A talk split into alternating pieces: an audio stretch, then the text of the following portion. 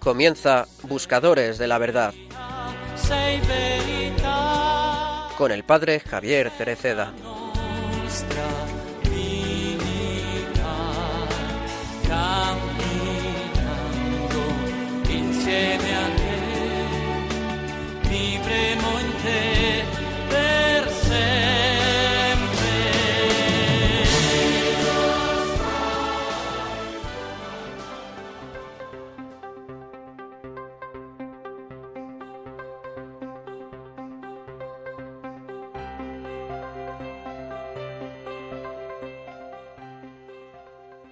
La oración es diálogo con Dios, y toda criatura, en un cierto sentido, dialoga con Dios. En el ser humano, la oración se convierte en palabra, invocación, canto, poesía. La palabra divina se ha hecho carne, y en la carne de cada hombre, la palabra vuelve a Dios en la oración. Las palabras son nuestras criaturas, pero también son nuestras madres, y de alguna manera nos modelan. Las palabras de una oración nos hacen atravesar sin peligro un valle oscuro. Nos dirigen hacia prados verdes y ricos de aguas, haciéndonos festejar bajo los ojos de un enemigo, como nos enseña a recitar el Salmo. Las palabras esconden sentimientos, pero existe también el camino inverso, ese en el que las palabras modelan los sentimientos. La Biblia educa al hombre para que todo salga a la luz de la palabra, que nada humano sea excluido, censurado. Sobre todo, el dolor es peligroso si permanece cubierto, cerrado dentro de nosotros. Un dolor cerrado dentro de nosotros que no puede expresarse o desahogarse, puede envenenar el alma, es mortal. Todos deberíamos tener la humildad de ciertos ancianos que, en la Iglesia, quizá porque su oído ya no está bien, recitan a media voz las oraciones que aprendieron de niños, llenando el pasillo de susurros. Esa oración no molesta el silencio, sino que testimonia la fidelidad al deber de la oración, practicada durante toda la vida sin fallar nunca. Estos orantes de la oración humilde son a menudo los grandes intercesores de las parroquias, son los robles que cada año extienden sus ramas para dar sombra al mayor número de personas. Solo Dios sabe cuánto y cuándo su corazón está unido a esas oraciones recitadas. Seguramente también estas personas han tenido que afrontar noches y momentos de vacío, pero a la oración vocal se puede permanecer siempre fiel. Es como un ancla, aferrarse a la cuerda para quedarse ahí, fiel, suceda lo que suceda. Muy buenas tardes, queridos amigos, queridos buscadores de la verdad, en esta nueva tarde de sábado 24 de abril del año 2021. Nos encontramos todavía dentro de este precioso periodo de Pascua en el cual la Iglesia durante 50 días conmemora gozosa la realidad que es la piedra angular de nuestra existencia. Jesucristo verdaderamente ha resucitado. Jesucristo ha roto las cadenas de la muerte y nos ha hecho a cada uno de nosotros heredero de ese reino eterno que nos ha sido preparado desde el inicio de los tiempos, librándonos de las ataduras del pecado, de las ataduras del mal, de lo que nos impediría gozar eternamente de su Padre en el cielo. Esta es la alegría de la Pascua que no debería apagarse nunca. Lo que pasa es que somos de carne y hueso y por ello somos frágiles y tenemos poca memoria para recordar las maravillas que el Señor ha hecho en nosotros. Bueno, pues aquí estamos también nosotros en Radio María, con toda la familia de Radio María y de manera particular el equipo de Buscadores de la Verdad, aunque hoy una tarde más me toca estar solo. Ya saben que nuestros colaboradores habituales, que son Pablo Delgado y de manera particular Carla Guzmán, que estamos con ellos acompañándoles también y acompañándonos mutuamente en esta búsqueda de la verdad, pues no han podido venir hoy y me toca hacer solo el programa, con cada uno de ustedes. y con la Santísima Virgen María, que jamás nos abandona. Ella, ya en los larguísimos años que llevamos con Buscadores de la Verdad, nunca nos ha fallado. Siempre está a nuestro lado y siempre está en nuestro corazón enseñándonos e invitándonos a compartir todas estas cosas buenas que tenemos cada uno de nosotros, los que hacemos Radio María, los directores de programa, todos los voluntarios, en el corazón para compartir. Hemos tomado, ya lo saben los veteranos de este programa de Buscadores de la Verdad, que tomamos como editorial normalmente alguna palabra del Santo Padre. Hemos tomado hoy de manera particular, interesadísimo porque está dentro del tema que queremos hablar, dentro del Buscador de la Verdad, que no va a ser uno, como otras veces, va a ser un conjunto de Buscadores de la Verdad. Como digo, hemos tomado el Ángelus de que rezó el Santo Padre en la audiencia del Santo Padre del pasado miércoles 21 de abril, en el cual nos hablaba precisamente de la oración que es el vehículo precioso para que nosotros no nos olvidemos del milagro de la resurrección del Señor, que es para cada uno de nosotros. La oración es el vehículo esencial en la vida cristiana, en la propia santificación, en el encuentro con el Señor. No se puede avanzar en la vida cristiana sin oración. Cierto es, lo dirá el Papa Benedicto XVI en uno de sus libros, cuando le pregunte Peter Seewald, este entrevistador que tantas entrevistas le ha hecho y que tanto bien nos ha hecho trasladándonos el pensamiento de este Santo Padre, que cuántas formas hay de oración. Y el Papa responderá tantas cuantos cristianos hay. Es verdad que pues está la oración contemplativa, el discurso, la discursiva afectiva, pero bueno, es verdad que cada uno de nosotros al final reza como el Señor le ha enseñado, con su propia vida, con su propia alma, con su corazón. Y bueno, tenemos que entender que la oración es esencial, sea como sea, la vivamos como la vivamos, es esencial para descubrir al Señor Jesucristo en nuestras vidas. Les queremos recordar, para quien quiera ponerse en contacto con el programa, donde nos pueden escribir, pueden hacerlo como siempre a nuestro correo electrónico. Ya saben que aunque ya hemos empezado a ir a la emisora, todavía conviene utilizar estos medios electrónicos: buscadoresdelaverdad@radiomaria.es. Repito, buscadoresdelaverdad@radiomaria.es. He contado que vamos a utilizar no un buscador de la verdad, sino varias, porque son mujeres buscadoras de la verdad, que nos van a ayudar a nosotros en este día, en esta tarde de sábado pascual, a reflexionar sobre este valor que el Papa Francisco nos ha compartido, hablándonos de la oración también de los ancianos, pero de cualquier persona que quiera encontrarse con el Señor. La oración como ese regalo que es un encuentro con Jesucristo, un encuentro con nuestro Padre, un encuentro con el Espíritu Santo, que nos hace ser mejores, que nos muestra la verdad en nuestra vida, que nos permite pedir al Señor, que nos permite suplicar, que nos permite agradecer, que nos permite adorar, que nos permite alabar al Señor. Todo esto puede hacer la oración. Y bueno, yo he tenido el privilegio de pasar la Semana Santa en medio de santas mujeres, cerca de santas mujeres, en el monasterio de la Encarnación en Ávila, en esa comunidad preciosa de carmelitas descalzas que me han acogido en una habitacioncita que tienen en la zona exterior para un capellán, donde podía hacer yo mis ejercicios espirituales y he podido acompañarlas y ser acompañado por ellas durante todo el Triduo Sacro, celebrando los oficios de la Semana Santa, también acompañándolas en distintos momentos de rezo, de manera particular en el rezo del Santo Breviario. Y en este convento que estuve, pues cuando ya marchaba y me despedía, y pues a través del torno, es una comunidad contemplativa que, bueno, pues que vive con ese retiro físico del mundo, y la hermana tornera, que es la que maneja el torno, me regalaba al marcharme: padre, espérense que le vamos a regalar una cosa, y me regala unas páginas que pues no sabía muy bien lo que era, y me dice: le vamos a regalar una carta de edificación, ¿no? No sabía muy bien qué era eso de las cartas de edificación. Y me explica, ¿no? Que cuando muere una de nuestras hermanas, había muerto en noviembre pasado una religiosa del monasterio, cuando muere una de ellas, nosotros escribimos una carta de edificación, de cómo ella ha edificado nuestras vidas y cómo ella, a través de la entrega del Señor, también ha edificado su vida y su vocación.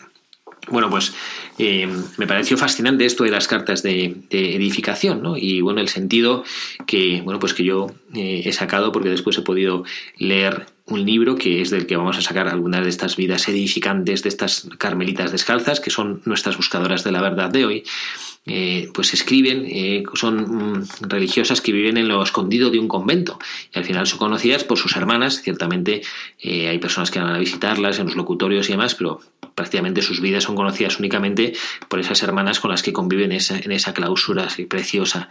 Como dicen ellas, no es que están encerradas, sino que los que están encerrados son los del mundo, las que son libres son ellas, ¿no?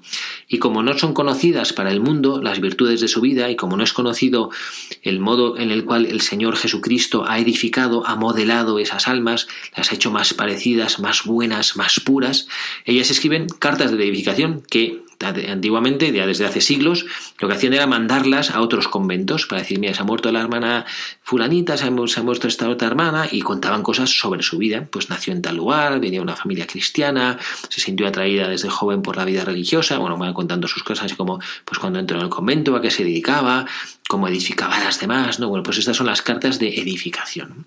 A mí esto me ha encantado y me ha hecho pensar que nuestra vida debía ser una carta de edificación.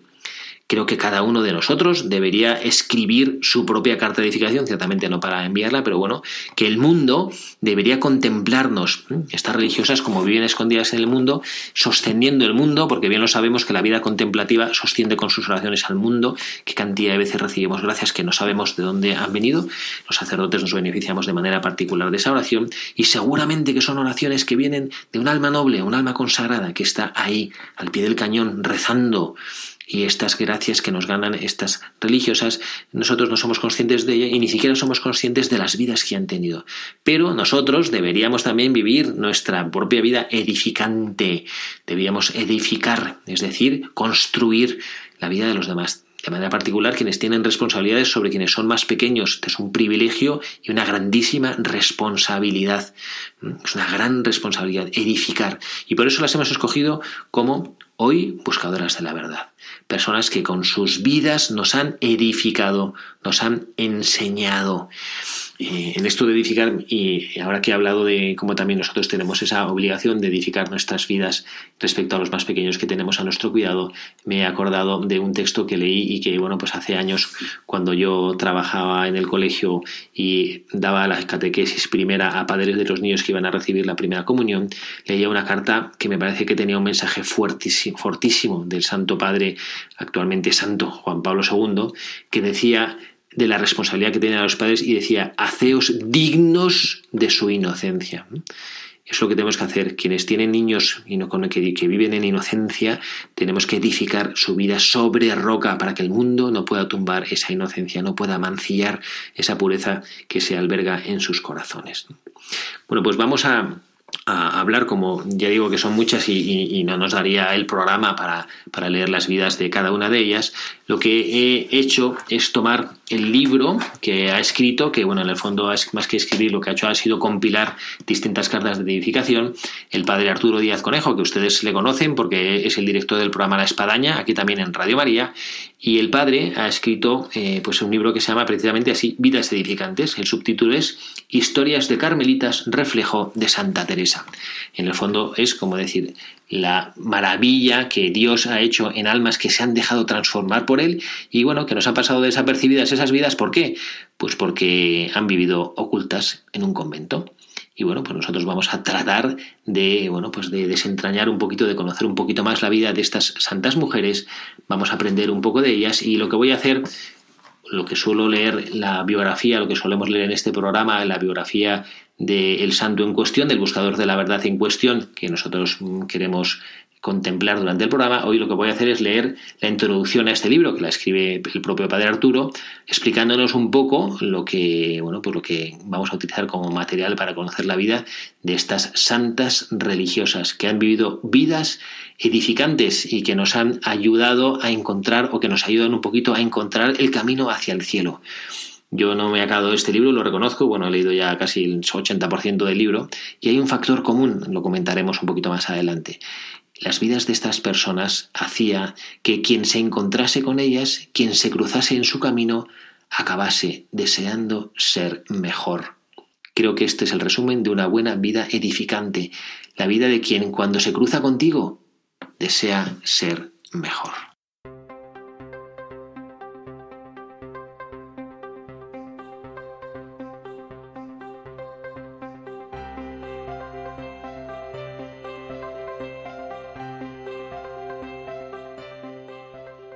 Se ha acercado a un Carmelo y ha tenido la dicha de recibir por el torno una carta de edificación. Digo la dicha, pues estas se escriben dirigidas a otros Carmelos y habitualmente no se comparten, sino con los bienhechores y amigos de la comunidad. Quizá ha comenzado a hojearla en aquel mismo momento, preguntándose qué sería aquello, y sin duda ha quedado impactado por alguna frase suelta que le saltó a la vista, lo que le llevó a leer más adelante todas esas páginas con mayor detenimiento, y entonces se sintió sumergido en el fascinante mundo de lo que ha sido la vida de una carmelita descalza, y de paso fuertemente interpelado en su propia vida. Pero, ¿qué son estas cartas de edificación? ¿Cuál es su origen y el porqué de las mismas? En la introducción de este libro quiero dar respuesta a estos interrogantes y explicar todo lo que suponen las, así llamadas, cartas de edificación de las carmelitas. Se trata de verdaderas cartas, con su encabezamiento, contenido, despedida y firma, escritas en un Carmelo y dirigidas a unos interlocutores muy concretos, las monjas de otros Carmelos. Su contenido es, ni más ni menos, que una semblanza de una descalza que acabe de terminar el curso de su vida en esta tierra. Pero una semblanza muy particular, pues adolece de una llamativa carencia de datos que cualquier historiador de hoy en día consideraría imprescindibles.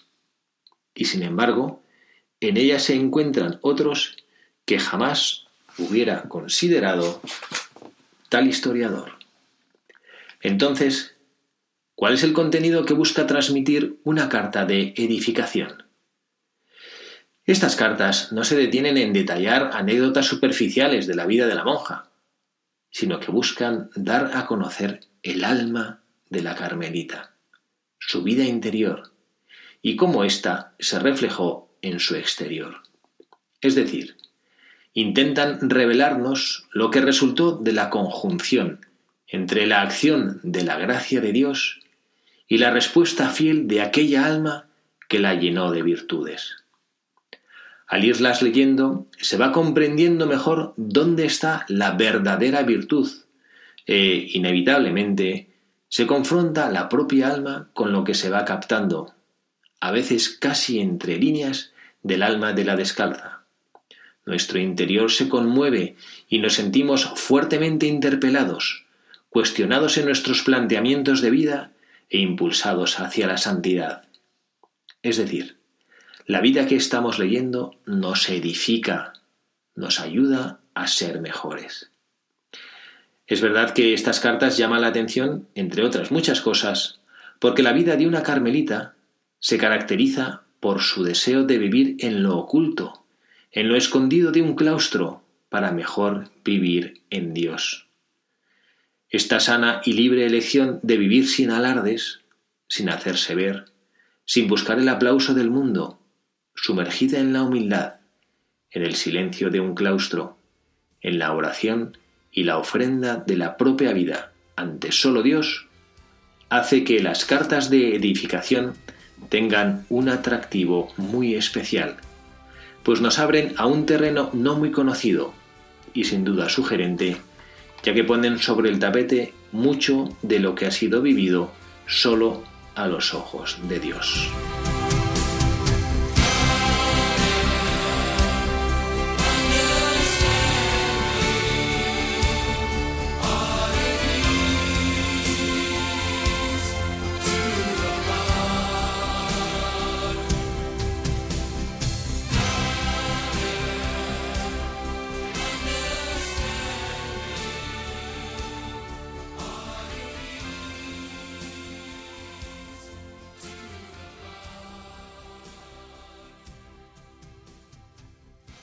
Pues, queridos amigos, queridos buscadores de la verdad, hasta aquí la introducción de este libro del padre Arturo, que, como les digo, nos explica qué son estas llamadas cartas de edificación.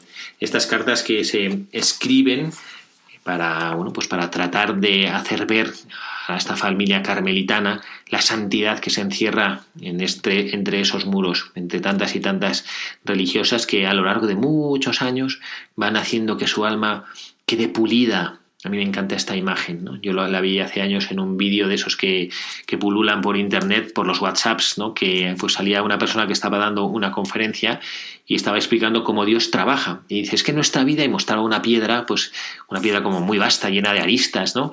Y tenía un escoplo en la mano y un martillo, ¿no? Y decía, es que en nuestra vida, cuando nuestra alma pues sale de las manos del Señor, que es un alma que sale pura, limpia, pero bueno, pues nuestra vida, el pecado, nuestras miserias, nuestras indiferencias, nuestro rechazo al Señor van haciendo que poco a poco nuestra alma se llene así, pues como de aristas, de cosas rugosas, y Jesucristo, el Padre, el Espíritu Santo, tienen que venir con el martillo y con el escoplo poco a poco a golpearnos, ¿no? Bueno, mientras estaba explicando, pues como con el martillo pues va quitando y golpeaba, ¿no?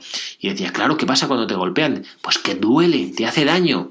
Y sin embargo, pues te va quitando el Señor a través de este dolor estas cosas que te sobran, ¿no? Bueno, me encanta esa imagen porque yo creo que es lo que pasa con estas carmelitas. Yo he tenido la oportunidad de charlar con ellas alguna vez a través del torno y realmente es encantador verlas a ellas y sobre todo a las más mayores, que son personas que, pues los que conocen los Carmelos sabrán que son mujeres sumamente humildes, discretas, que no buscan llamar la atención, que no hablan para nada de sí mismas ni buscan ellas ser referente en nada, pero basta mirar a los ojos a estas monjas para darse cuenta de lo que tienen en el corazón. Es curiosísimo la manera en la que vive, ¿no? En concreto en este Carmelo, en muchos otros Carmelos, habrá alguna carmelita ahora que nos estará escuchando. Todos, yo he conocido algunos, pues he conocido, me acuerdo, en Villanueva de la Jara, estuve hospedado incluso con ellas hace algunos años, en monasterio de Tiana, yo he estado también en el Carmelo de Vic, y yo encuentro ese sello, esa huella de la Santa Fundadora, la andariega Santa Teresa, en todas ellas, ¿no? Pero bueno, pues de manera particular, porque acabo de vivir ahí, lo cuento, de este monasterio de la Encarnación, cuando celebras la Santa Misa para ellas y te acercas a darles la comunión y comulgan en ese comulgatorio, pues ves, ¿no?, que esa vida genuina, ¿no?, con qué amor, con qué recogimiento, con qué fervor reciben el cuerpo de Jesucristo, ¿no?, que también hasta los sacerdotes nos ayudan a darnos cuenta de lo que nosotros llevamos entre manos y de la gracia que el Señor nos concede al permitirnos consagrar su cuerpo y su sangre a través del simple pan y del simple vino. Y bueno, pues como digo, vamos a tomar alguna de estas cartas de edificación que nos pueden ayudar a comprender un poquito mejor sobre las vidas de estas hermanas, ¿no? Por ejemplo, voy a empezar con una de ellas que se llama la Madre Encarnación de Santa Elena. En esta carta de edificación de la Madre Encarnación, el subtítulo es La priora que descalzó el monasterio.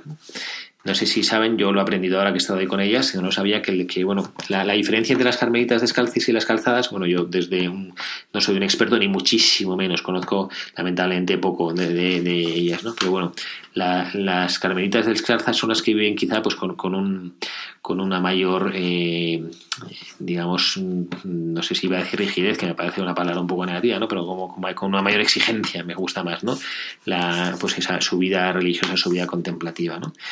Y el Carmelo, este Carmelo de Ávila, de la Encarnación, pues fue digamos como una especie de promesa que hicieron las religiosas que vivieron en el monasterio durante la Guerra Civil Española, que ellas pues pidieron la gracia de que no les pasara nada y ellas lograron pasar los 3 años de la contienda sin grandes dificultades, ¿no? Y bueno, pues sin que mataran a ninguna de las religiosas ni entraran ahí en el monasterio. Y bueno, pues habían hecho esta promesa y ellas pues como que accedieron a descalzar el convento, ¿no? Y esta es la madre que fue la priora, que pues ella como que encarnó o que dirigió esa, no digo que, bueno, pues ese... Esa decisión, ¿no?, de vivir, porque es una decisión que tiene que tomar toda la comunidad, no solo la priora, sino que tiene que tomar toda la comunidad, ¿no? Y bueno, yo podríamos leer, bueno, es verdad que son muy largas las historias que cuentan de distintas cosas que cuentan, son muchísimas páginas, ¿no? Pero bueno, pues sí que cuentan cosas como que hacen ver las características propias de estas hijas de Santa Teresa, ¿no? Les leo un texto que, bueno, pues que habla de cómo la Madre Encarnación pues como ella encarnaba esa, sale de las cartas, porque ellas escribían cartas y demás, ¿no? Y dice así: un día, yendo hacia el campanario para tañer el ángelus de la tarde, me pareció como si nuestra Santa Madre me llamase desde su celda. No quería entrar, pues me estaban esperando, pero al fin pudo más aquella llamada interior. Nada más entrar, no sé lo que pasó por mí. Estaba de rodillas, pero tuve que sentarme.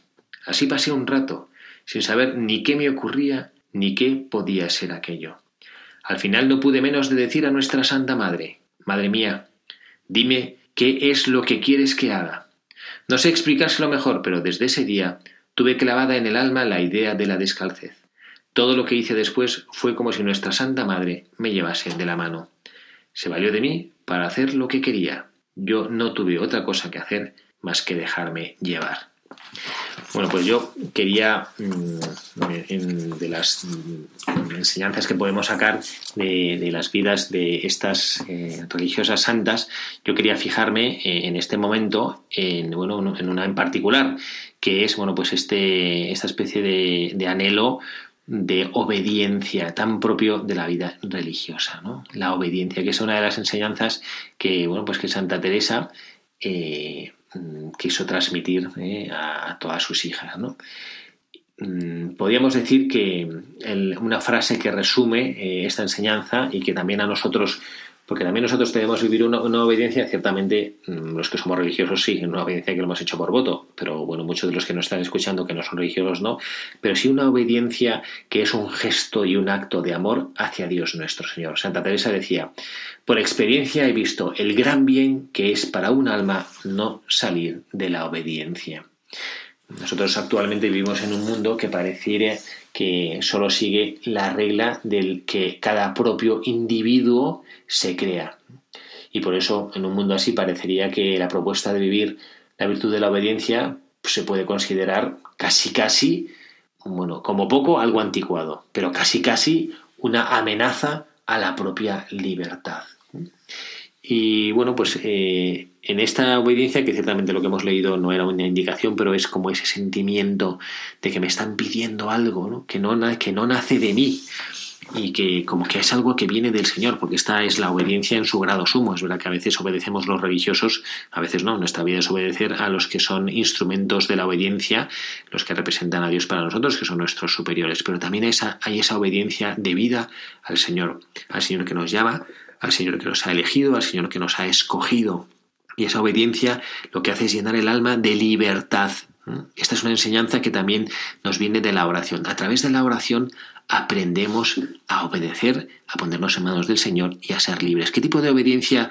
Me puede preguntar el que es seglar. Yo que no sé, yo que soy una abuela, yo que soy padre de familia, yo que soy un trabajador, yo que soy un conductor de camión, pero ¿qué obediencia me está pidiendo a mí? Yo que soy un profesor de universidad, yo que soy un médico, un abogado, ¿a mí qué obediencia me puede estar pidiendo el Señor? Bueno, pues la obediencia que Jesucristo en Getsemaní nos enseñó.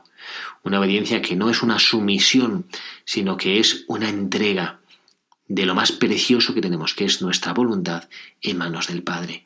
Jesucristo en Getsemaní nos dio esa grandísima lección: Padre, si es posible, que pase de mí este cáliz, pero que no se haga mi voluntad, sino la tuya. Esto es lo que Dios nos está pidiendo, y esta es la obediencia preciosa que a través de la oración aprendemos a vivir, que Santa Teresa enseñó a sus hijas, y que nosotros tenemos que aprender a vivir en nuestra propia vida, cada uno según considere, cada uno según encuentre en sus circunstancias, en lo que el Señor permite de su vida, encuentre la voluntad del Señor para él, porque nadie puede decir que el Señor no se ha fijado en él, nadie puede decir que el Señor no ha tenido con él algo que hacer, algo que decir, como si se hubiera olvidado el Señor de él. Esto por supuestísimo que no es así. Bueno, pues vamos a mirar una segunda enseñanza. Hay dentro de este libro de las Vidas Edificantes, hay un capítulo especialmente larguísimo, a una madre que es muy significativa en la vida y en la historia de ese convento.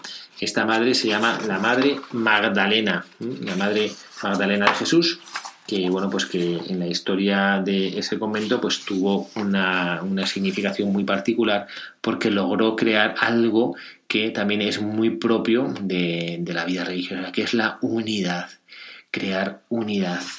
Ella pues logró en un momento concreto de la historia pues como unificar muy bien ese convento, ¿no?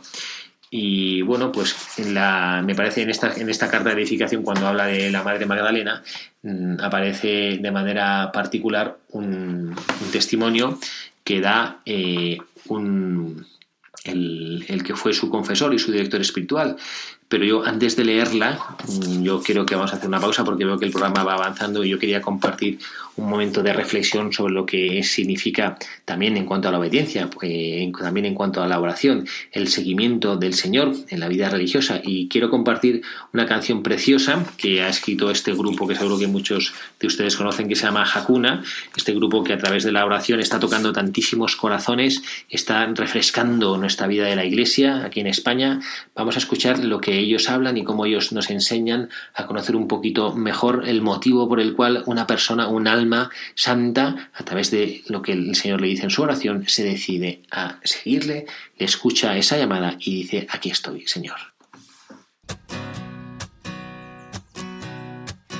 Lo que todo el mundo ansía, encontrar la felicidad, muéstrame Dios, para lo que está hecho mi corazón.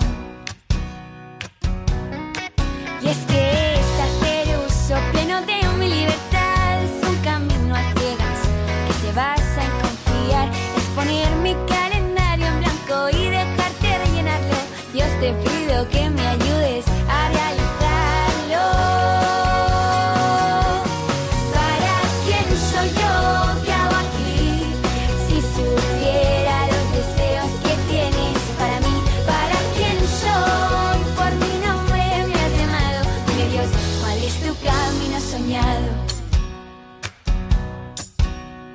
Quiero encontrar mi vocación, el molde perfecto de mi corazón.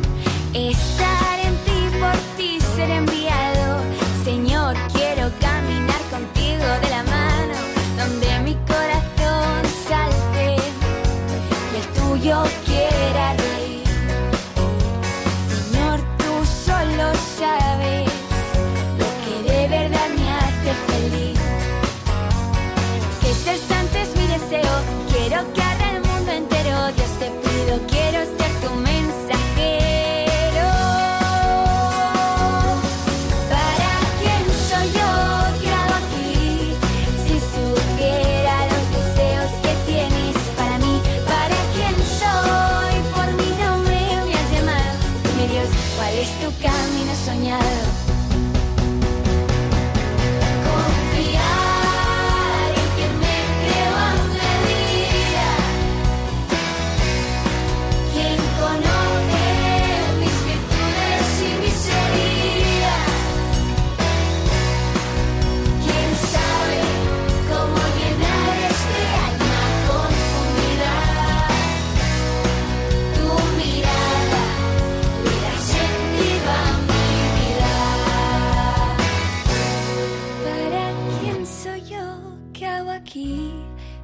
Supera los deseos que tienes para mí. ¿Para quién soy? Por mi nombre me has llamado. Dime, Dios, ¿cuál es tu camino soñado?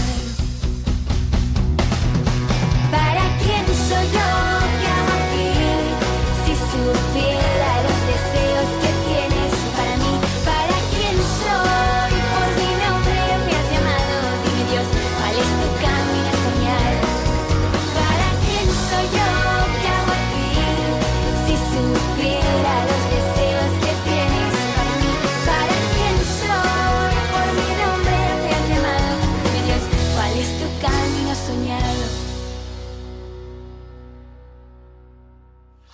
Buenas tardes, queridos amigos, buscadores de la verdad. En esta tarde de este sábado 24 de abril estamos en este programa de Buscadores de la Verdad, quien les habla el padre Javier Cereceda, reflexionando sobre un aspecto particularísimo de nuestra vida, que es la oración, y lo estamos haciendo contemplando las vidas edificantes de distintas personas que son religiosas, carmelitas descalzas en concreto, en particular, podría haber muchísimas más, bueno, pues nosotros hemos escogido contemplar la vida de estas carmelitas. Pero antes quería compartirles, siempre lo hacemos nosotros en nuestro programa, alguna de las noticias que en Radio María estamos teniendo y viviendo. Vamos a compartir una porque hoy creemos que es interesante que sepan que estamos haciendo algo para que Radio María esté todavía un poquito más cerca de cada uno de sus oyentes, de cada uno de sus amigos, de cada uno de los que forman parte de esta gran familia.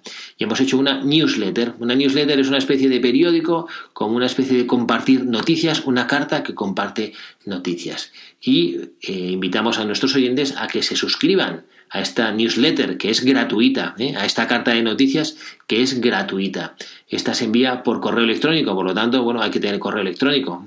Si quien nos escucha es un abuelo o una abuela que no tiene correo electrónico, bueno, pues seguro que tiene ahí algún nieto, algún hijo, algún cuñado, alguien que sí tenga correo electrónico, para que le podamos mandar por este medio estas noticias que cada mes preparamos, y hablando de cosas de nuestra vida, de la radio, de los programas nuevos, de las propuestas de podcast, de las grabaciones destacadas, para que, bueno, cada uno de nosotros podamos escuchar y no nos perdamos nada de lo buenísimo que sucede en nuestra radio.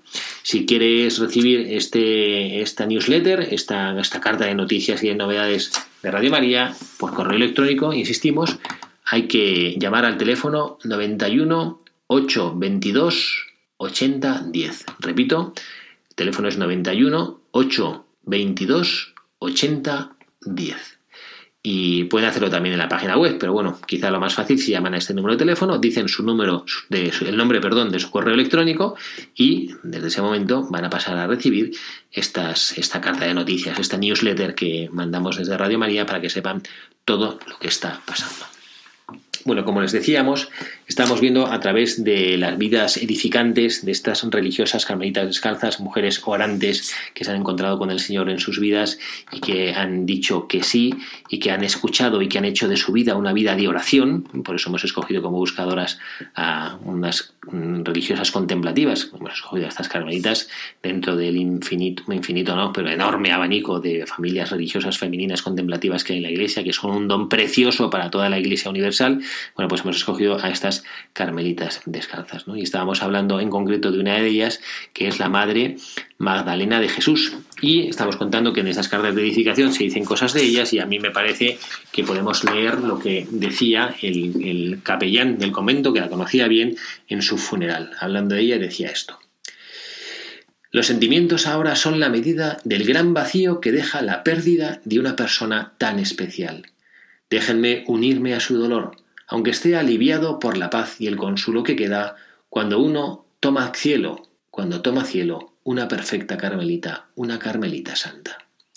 Sé que la Madre Magdalena no se ha marchado del todo, porque nos ha dejado mucho de ella en tantos y tantos recuerdos, que creo que tenían en común la naturalidad con que practicaba la sabiduría del corazón. En la Madre de Dolores, otra carmelita especial, pudimos ver lo mismo. Y además era muy relevante la fuerza y el encanto de su personalidad, enmarcada por la bondad con que derrochaba simpatía y cariño. Por eso resultaba cercana, entrañable y se hacía querer. Tal vez sean momentos de recordarla en todo por junto, para admirar y agradecer la obra de Dios en ella. Una maravilla. Pienso, echando la vista atrás, en la multitud de personas que hemos pasado por ese monasterio y tenido trato con ella. Estoy convencido de que en todos ha dejado huella, y también de que ahora se hace mucho más honda. Creo que ha llegado el tiempo de dar muchas gracias a Dios por la inmensa suerte de haber conocido a una carmelita tan grande y tan encantadora, por haber visto en ella la perfecta semejanza con la primera priora santa, presente en cada rincón de esta casa, y a una hija fiel a la Iglesia y a la orden, el esforzado seguimiento en tiempos difíciles. Bueno, por aquí sigue la carta, esta homilía que daba el capellán de aquel entonces del monasterio, en el cual decía una cosa que a mí me ha llamado profundamente la atención, ¿no? Que era una mujer alegre, y era una mujer que cambiaba los corazones. Bueno, pues que sepan todos ustedes que era esto de la alegría no es una casualidad, sino que era algo que la propia Santa Teresa, y también debería ser propio de cualquier de toda vida religiosa, y es el buen humor y la alegría. Decía Santa Teresa con ese gracejo suyo, pena y melancolía no la quiero en casa mía. En medio del ajetreo del mundo, de las prisas y el estrés, hemos perdido muchos de nosotros la capacidad de reírnos de nosotros mismos, la capacidad de vivir con buen humor. Y eso supone realmente un respiro de aire fresco que nos ayuda también a afrontar las dificultades y tribulaciones de cada día. Pues Santa Teresa tenía esto muy claro y no reparaba en reírse de sí misma ante sus propias limitaciones. Dice en el libro de su vida, algunas veces me río y conozco mis miserias. No, bueno, pues eso, Santa Teresa es una mujer que sabía sonreír, reír y hacer reír.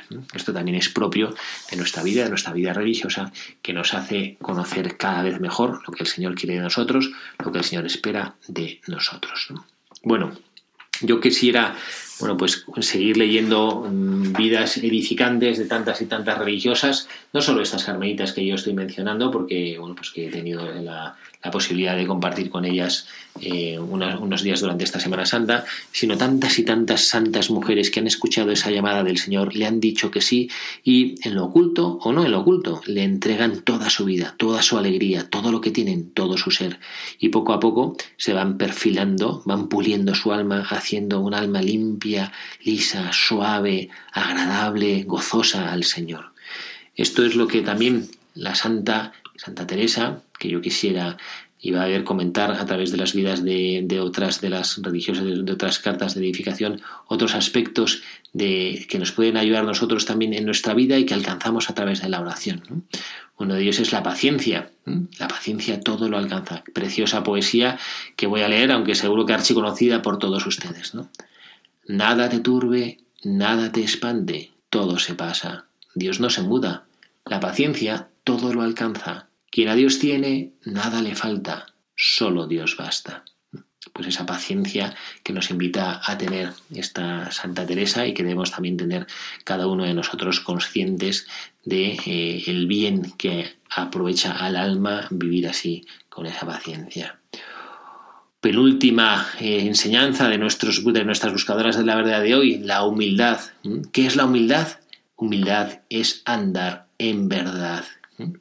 Por eso, para vivir en humildad es necesario primero llegar a un conocimiento profundo de uno mismo, conociéndonos como criaturas de Dios. Y decía Santa Teresa, esta es la verdadera verdad, conocer cada uno lo que puede y lo que Dios puede en él. Conociendo nuestras capacidades y nuestras limitaciones, adquirimos el conocimiento de lo que nosotros realmente somos. Pues eso, no, si tenemos virtudes, no negarlas, eso no es vivir en verdad, es vivir en mentira. Y si no las tenemos, pretender poseerlas tampoco es vivir en la verdad, es vivir en la mentira. Y vivir en la verdad es la auténtica humildad. Bueno, pues pedimos al Señor que nos conceda esa humildad. Y en último lugar, acabamos con lo que empezamos, la oración. El Papa Francisco nos invitaba en el editorial con el que empezamos este programa a vivir en oración y lo concluimos con otra invitación también de Santa Teresa a vivir en oración. Dice ella, que no es otra cosa oración mental, a mi parecer, sino tratar de amistad, estando muchas veces tratando a solas con quien sabemos que nos ama. Qué maravillosa, yo les confieso que hay muchas definiciones de oración, pero la de Santa Teresa a mí personalmente es la que más me gusta. Estar muchas veces tratando a solas con quien sabemos nos ama. Bueno, pues que cuando nos acerquemos a rezar y no sepamos a veces qué decir o qué hacer, aprendamos, como Santa Teresa nos invita con sencillez, a vivir simplemente junto al Señor, en términos de amistad. Santa Teresa nos recuerda que al Señor le gusta que le hablemos como a un amigo querido, cercano, amoroso y atento. Es nuestro Dios y es nuestro Señor, pero también le encanta que le tratemos con esa familiaridad, con ese cariño, con esa cercanía. Qué mejor confidente que aquel que sabemos que nos ama. Concluimos, queridos amigos, buscadores de la verdad, nuestro programa de hoy, dándole gracias al Señor por habernos permitido compartir una tarde más, un ratito de oración, de reflexiones en voz alta, de reflexionar sobre las vidas de tantas santas mujeres que han sabido combinar esa disposición del alma para acoger las gracias de Dios con ese Señor que se desborda en gracias en las almas buenas y nobles y que les hace cada vez más con las propias limitaciones clarísimamente de nuestra condición criatural, parecerse un poquito más a ese reflejo de su bondad y de su amor.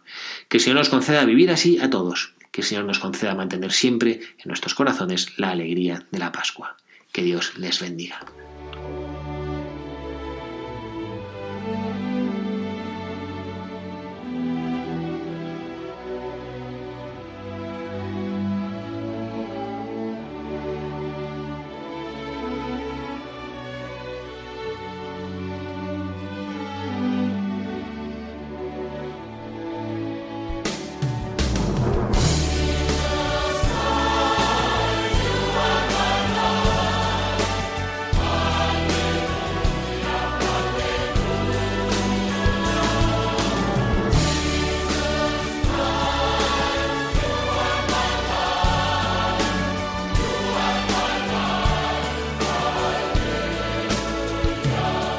Han escuchado Buscadores de la Verdad con el padre Javier Cereceda.